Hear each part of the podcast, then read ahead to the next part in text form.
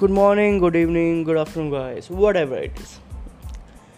Today, in this episode, I will tell you what is veganism. Firstly, let me tell you how and when the word vegan is developed. The word vegan is developed in 1944 by the small group of vegetarian people who broke away from the Leicester Vegetarian Society in England to form the Vegan Society.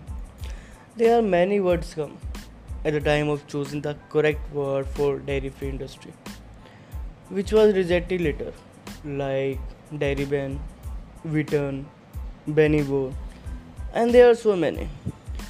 Finally, in the end, the group settled on the word vegan. The word is given by Donald Watson by choosing the first three and last two letters of vegetarian.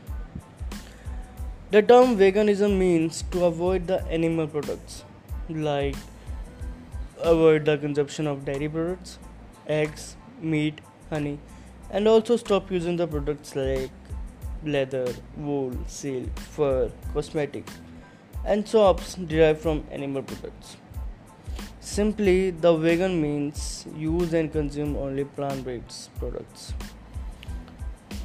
A vegan person eat plant-based milk eggs, and also consume the plant based milk like soya, almond, coconut, rice, oats.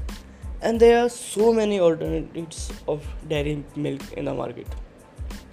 So, the veganism simply means living the plant based lifestyle.